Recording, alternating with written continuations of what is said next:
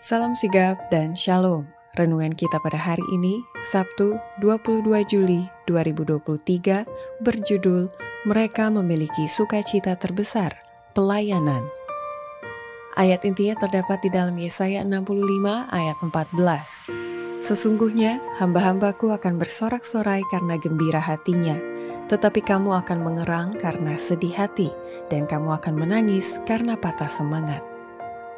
Pena Inspirasi menuliskan yang dimaksud dengan judul renungan kita pagi ini, mereka memiliki sukacita terbesar, pelayanan, adalah sebuah panggilan kehidupan yang praktis agar kita senantiasa menunjukkan sukacita pelayanan sebagai faktor yang menunjang kebahagiaan sejati dan sarana untuk memulihkan hubungan kita secara vertikal kepada Tuhan dan horizontal dengan sesama sebagai berikut. Pertama, kriteria dan persyaratan orang-orang bisa memiliki sukacita terbesar, pelayanan, bila mana orang itu mendedikasikan dirinya menjadi misionaris bagi keluarga dan bagi tetangga. Allah mengharapkan pelayanan pribadi dari setiap orang kepada siapa dia telah mempercayakan pengetahuan akan kebenaran zaman ini. Tidak semua orang dapat pergi ke luar negeri sebagai misionaris, tetapi semua orang dapat menjadi misionaris bagi keluarga dan bagi tetangga. Kedua, kriteria dan persyaratan orang-orang bisa memiliki sukacita terbesar, pelayanan, bila mana orang itu melakukan pelayanan satu pekerjaan perorangan yang tidak diwakilkannya kepada orang lain. Cinta akan Allah dan akan sesama manusia tidak lagi hidup dalam jiwanya, Kristus menyerahkan kepada para pengikutnya satu pekerjaan perorangan, satu pekerjaan yang tidak dapat diwakilkan kepada orang lain.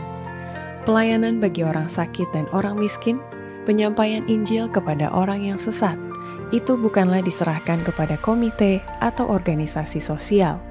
Tanggung jawab perorangan, usaha perorangan, pengorbanan perorangan adalah tuntutan penginjilan.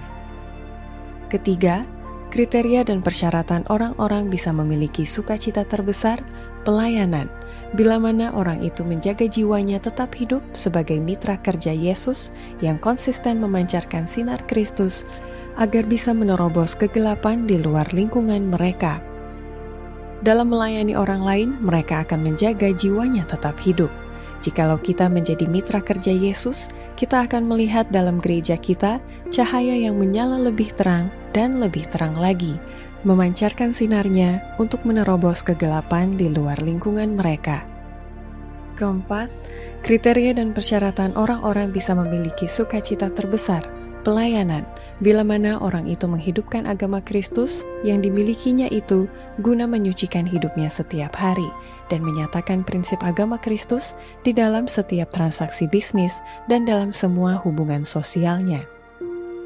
Agama Alkitab tidak terikat di antara dua sampul pada sebuah buku atau dalam tembok-tembok gereja. Agama itu tidak sering dibawa keluar demi keuntungan kita sendiri dan kemudian dengan hati-hati disisihkan lagi. Agama itu menyucikan hidup setiap hari, menyatakan dirinya dalam setiap transaksi bisnis dan dalam semua hubungan sosial. Demikianlah renungan kita pada hari ini. Kiranya Tuhan memberkati kita semua.